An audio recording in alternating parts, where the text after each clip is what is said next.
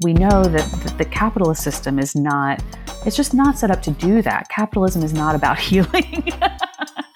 and so I think the question of like, what else is there? What are the things that could offer that kind of mending and that kind of soulful connection? It feels like that's part of what art can do and must do in this time. Hello, and welcome to Art Restart, where we explore how artists are reinventing their fields and building a new landscape for the arts. I'm Pier Carlo Talenti, the producer and editor of this podcast, brought to you by the Thomas S. Kenan Institute for the Arts at the University of North Carolina's School of the Arts. Just like in our last episode, we'll get to hear from not one, but two art makers director Lear de Bessonnet and creative producer Clyde Valentine. Each of them is a powerhouse in the field of participatory, community based art making. In 2012, Lear founded the acclaimed Public Works program at New York's Public Theater, which has involved a wide array of community members in all five boroughs in the making of thrilling and life changing theatrical events. Her theatrical projects have landed on the New York Times Critics' Picks list many times and have earned her several awards. Clyde, who co founded the influential Hip Hop Theater Festival in 2013, also created Ignite Arts Dallas at SMU, a project that since 2015 has been bringing innovative art making and healing to communities in every corner of that city. So imagine what could happen if these two activated their Wonder Twin powers. And I just dated myself, didn't I? Well, well guess what? They have. Lear and Clyde are the co artistic directors of a brand new national initiative, One Nation, One Project, that will bring together 18 places around the United States to simultaneously premiere in July of 2024 distinct collaborative, and participatory artworks on an unprecedented scale.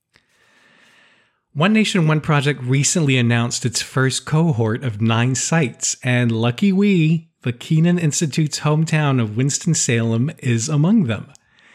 The Institute is working with several local partners, including the Arts Council of Winston-Salem and Forsyth County, Forsyth County Department of Public Health, United Health Centers, and the City of Winston-Salem Department of Community Development to support the program.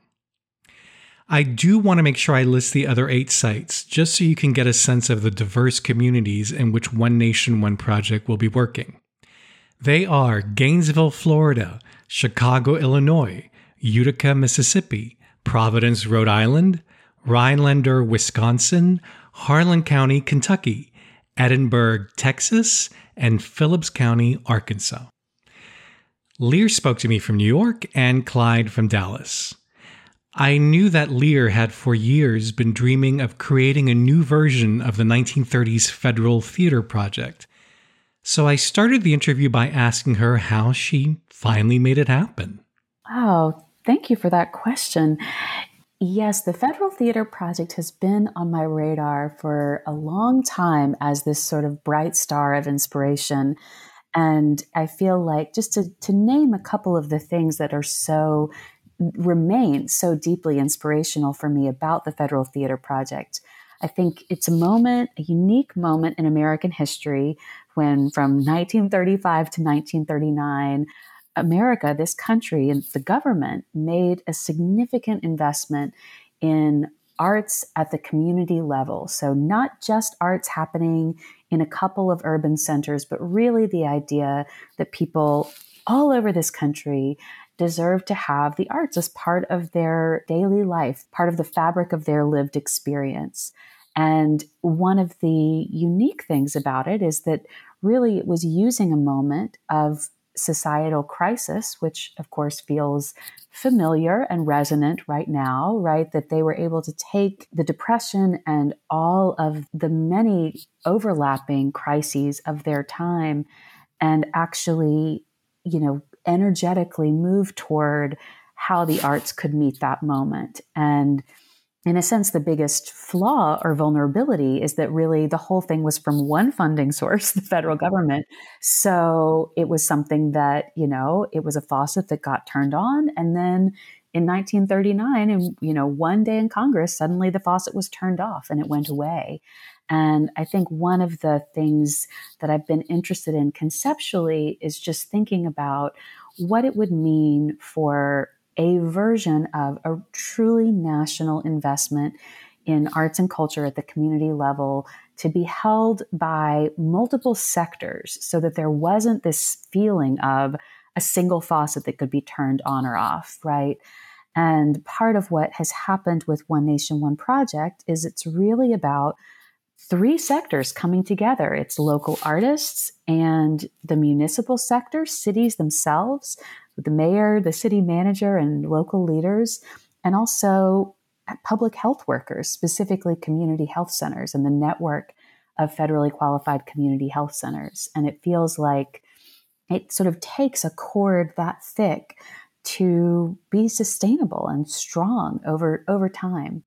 So, when you're talking about the health of a community, the arts impacting it, it's not metaphorical health, it's also literal health. Oh, yes. Physi- physical see. health and mental health and societal health. We sort of think about health in all three of those ways physical, mental, and social health.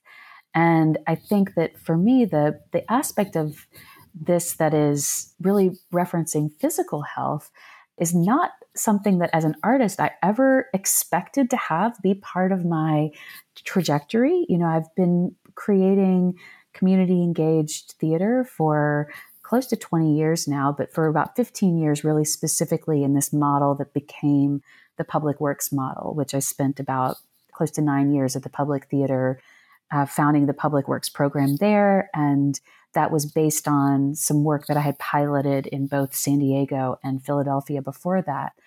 And my entry point to that work was as an artist. I am not a social worker. I'm not, you know, a social scientist, and I'm certainly not trained in any sort of medical field or, or public health.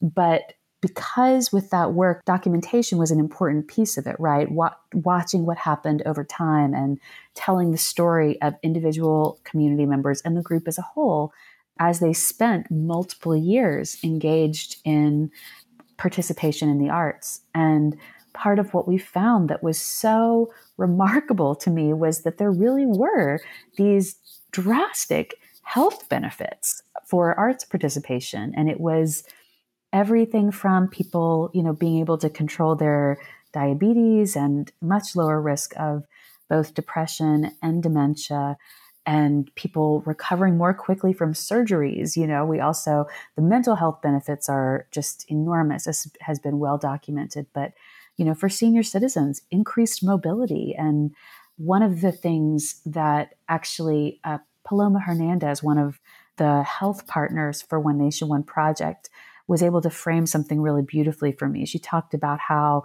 from a public health standpoint, you know, two of the biggest obstacles that she, as a person who runs a network of community health centers, deals with is, you know, if people are able to see the doctor when sick and take their medication regularly, just those two things alone make an enormous difference and yet those are those are two areas that it's really hard to figure out the direct solution for those things you know it's not it's not something as simple as a as an injection as a vaccine right that it, it's like someone being able to take their medication every day and see the doctor when sick that there's a there's a lot of social factors that go into that, right? That relate to where people are in their lives, what support structures they do or don't have. And those are areas where the arts play an enormous role. We've seen, and this is not just in my work, I now know that this has been studied in many, many art practices. Um, and Dr. Jill Sonke, the University of Florida Center for Arts and Medicine, has done a lot of deep work in this. That when someone is participating in an art project where you know, they know that if they are not able to show up at rehearsal the next day, people will notice, they will be missed, mm. their presence is wanted. that is such an incentive to take your medicine and yes, to go to the doctor when sick and and to commit to, you know, if you have a stroke and need to do some really difficult physical recovery, to do that because people, there's a sense of, of purpose and meaning. And we all, as human beings, that deep need for, for meaning and for communion with others, knowing that we matter to other people, those are some of our deepest needs. And they are, I would say, medicine adjacent, right? They're not, but they certainly are part of health. And we know part of both individuals and communities achieving their best state of well being. Clyde, you have a long history of producing work in communities. What are the special challenges of this one? And how did you and Lear work together in developing, for instance, the criteria to be one of the selected 18 communities? How can you describe how you refined the project as a whole and its goals? Lots of collaboration with a number of partners. I mean, when Lear reached out to me a little over a year ago, I was in, just enthralled by the idea and the ambitiousness and the scale of the vision and what was possible what Lear's pointing to about what she experienced through her practices is something that we shared when we worked together, I think back in 2015, 2016 on the introduction of the public works program here in Dallas, Texas. And, you know, me and alongside with uh, the Dallas Theater Center team, uh, doing that work, laying the groundwork, building out the collaborations, and then leading up to the rehearsal and production process was transformative for so many of us. And uh, that work continues to this day at the Dallas Theater Center. So when she reached out with this, I was just like, wow, we get to create a space for more people to engage in this kind of work across the country. And we get to tell that story and give ourselves permission as artists to operate at a scale that is significant and yet non-commercial, but arguably with incredible, meaningful, and long-lasting impacts.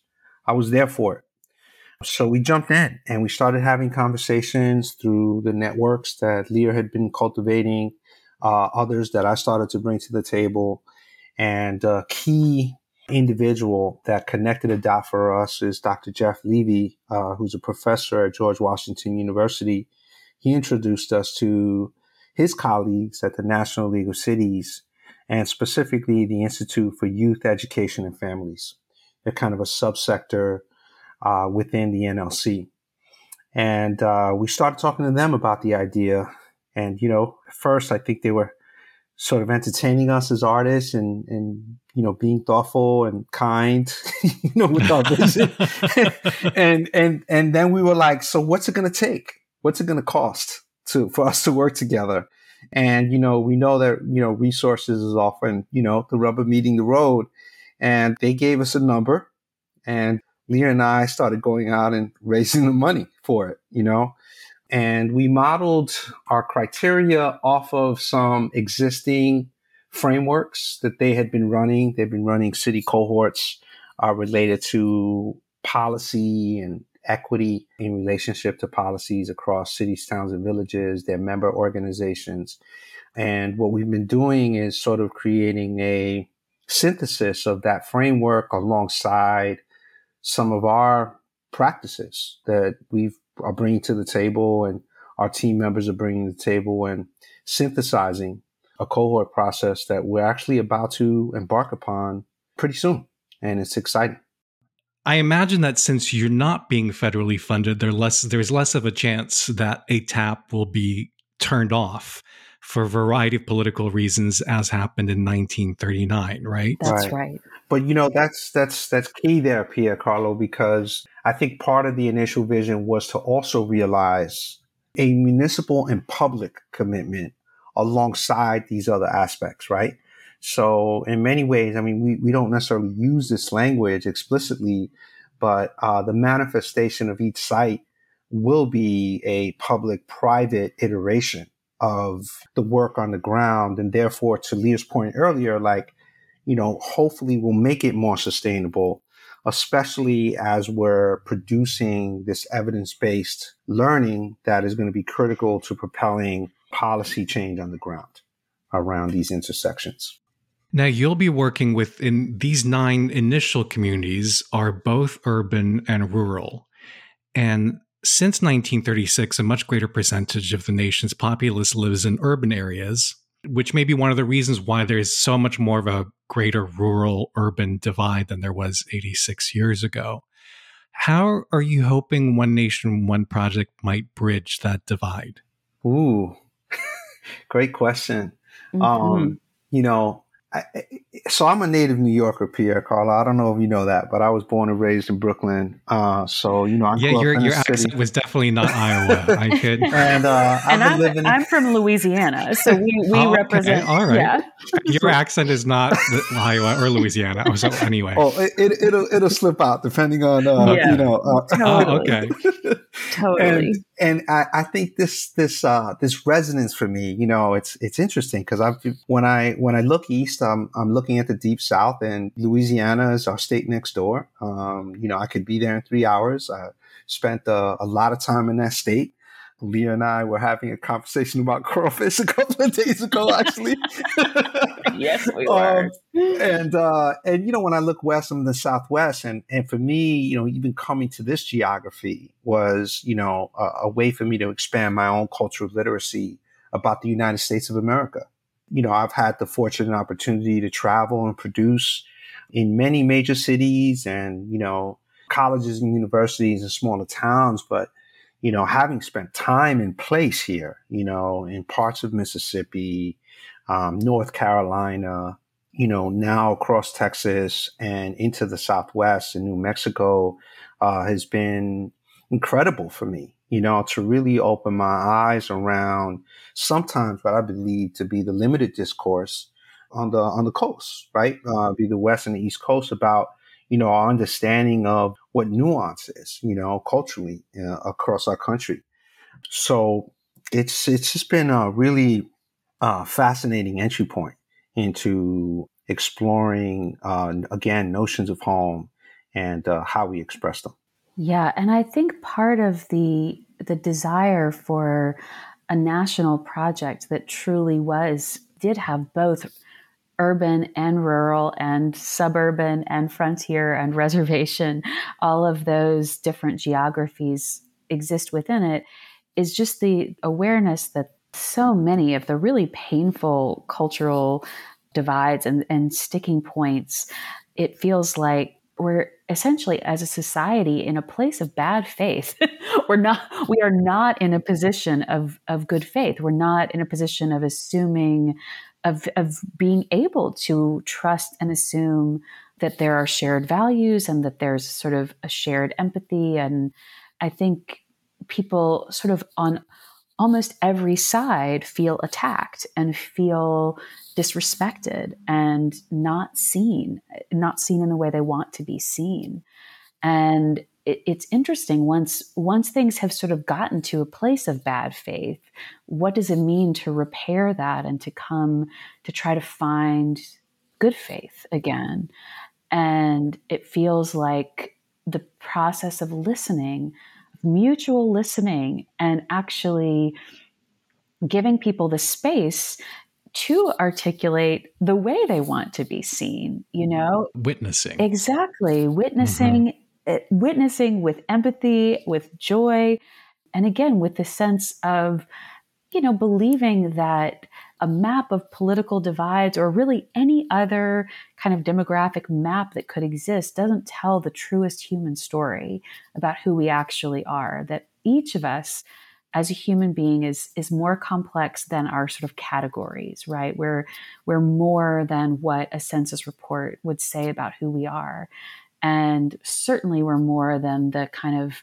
portrait that national news might paint of our place or people like us quote people like us. And i think that the desire on really all parties like the, the fact that nobody feels seen nobody feels taken care of is a really interesting place for for art to step in and play a role because there's some healing that has to be done there that feels like it's it's not healing that's going to be possible through just policy change. Um, it's not going to be possible through you know the existing systems. And certainly we know that, that the capitalist system is not it's just not set up to do that. Capitalism is not about healing and so i think the question of like what else is there what are the things that could offer that kind of mending and that kind of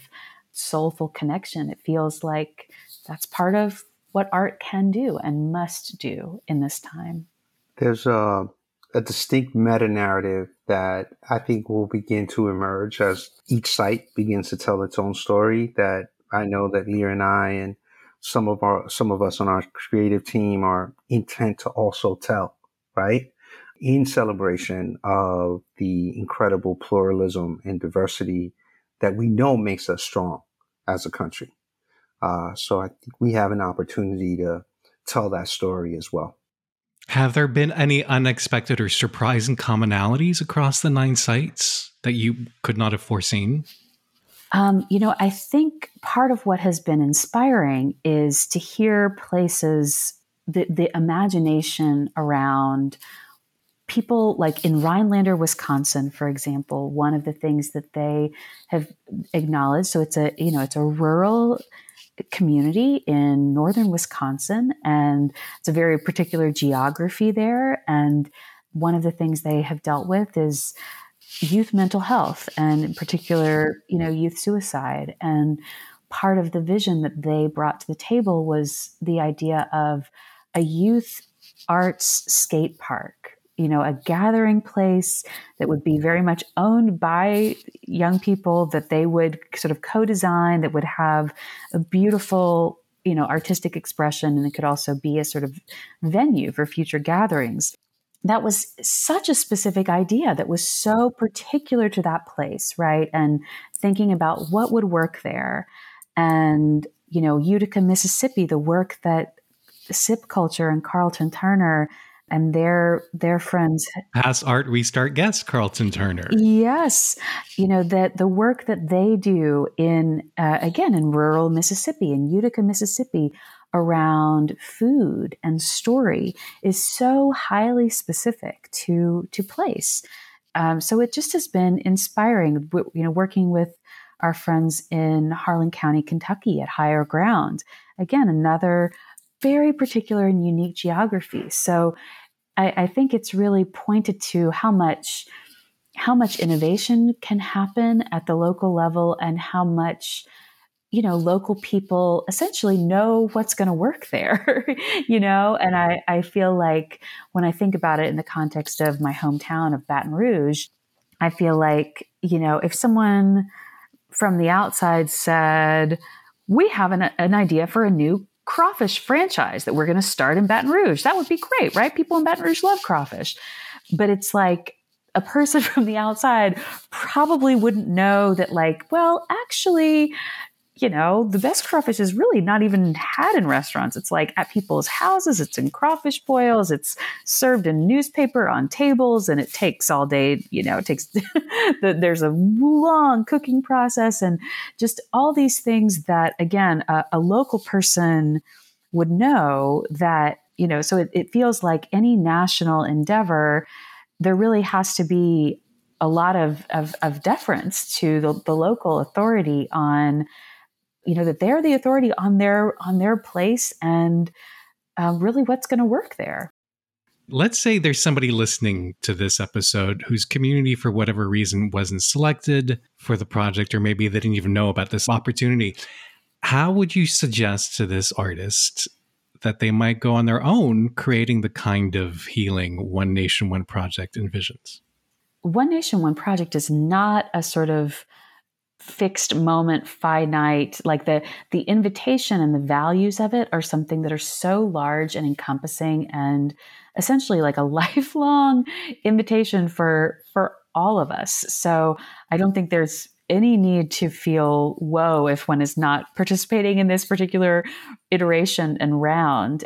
I think that the the kind of core principle of holding hands with people who have other expertise then you know if you're an art maker considering the expertise of you know city leaders and community health workers and believing that there is a collaboration to be had there is part of the kind of animating spark here. And I think that is something that anyone can do. And in fact, even those three sectors are not meant to be exclusive. You know, there are other parts, other ideas that we'll see how this all comes to fruition. But for example, we we know that we're deeply interested in libraries and in partnerships with libraries, right? And I think in many individual places there will be other community partners uh, other nonprofits that that kind of join the team. So I, I think essentially, fundamentally, I think for any artist to be interested in people, to be interested in people outside of the arts from other sectors, and to really go into conversation looking for opportunities to collaborate and to bring mutual expertise to the table it feels like that's kind of at the core of this, and that is an ongoing invitation for anyone, anywhere. If you'd like to learn more about Lear and Clyde and read a longer version of this interview, just head to uncsa.edu slash artrestart. By the way, if you haven't heard our interview with Carlton Turner, whom you heard Lear mention, please be sure to check it out. We published it in July of 2021. Our theme music is by Shanghai Restoration Project. I'm Pier Carlo Talenti, and on behalf of the Kenan Institute for the Arts, thanks so much for listening.